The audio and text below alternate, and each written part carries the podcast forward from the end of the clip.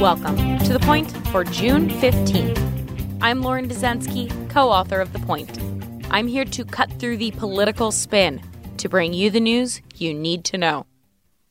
The Supreme Court ruled Monday that federal civil rights law protects gay, lesbian, and transgender workers. Make no mistake, this ruling is a huge deal. This landmark ruling will extend protections to millions of workers nationwide and is a defeat for the Trump administration.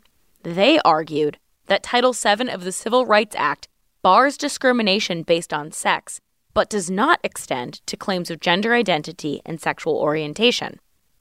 Let's put this ruling in plain English. It is illegal for an employer in the U.S. to fire someone simply because of their gender identity or sexual orientation. Six of the court's nine justices agreed, and the conservative justice Neil Gorsuch wrote the court's opinion on behalf of he, Chief Justice John Roberts, and the court's four liberal judges.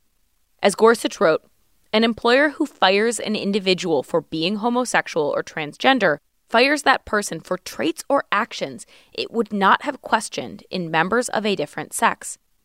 Sex plays a necessary and undisguisable role in that decision, exactly what Title VII forbids.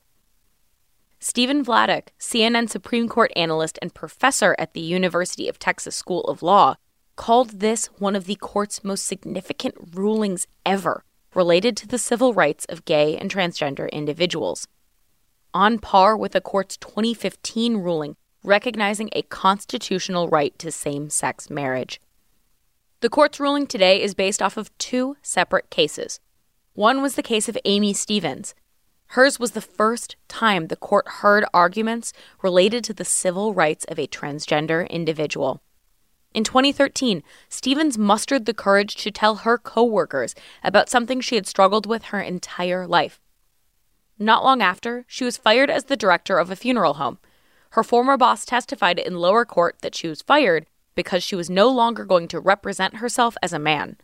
Her boss refused to address Stephens with feminine pronouns. Now, Stephens is not alive to celebrate this victory.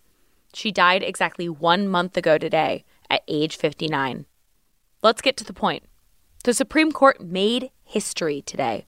It is illegal for your boss to fire you because of your gender identity or sexual orientation. And that is the point for June 15th, 2020.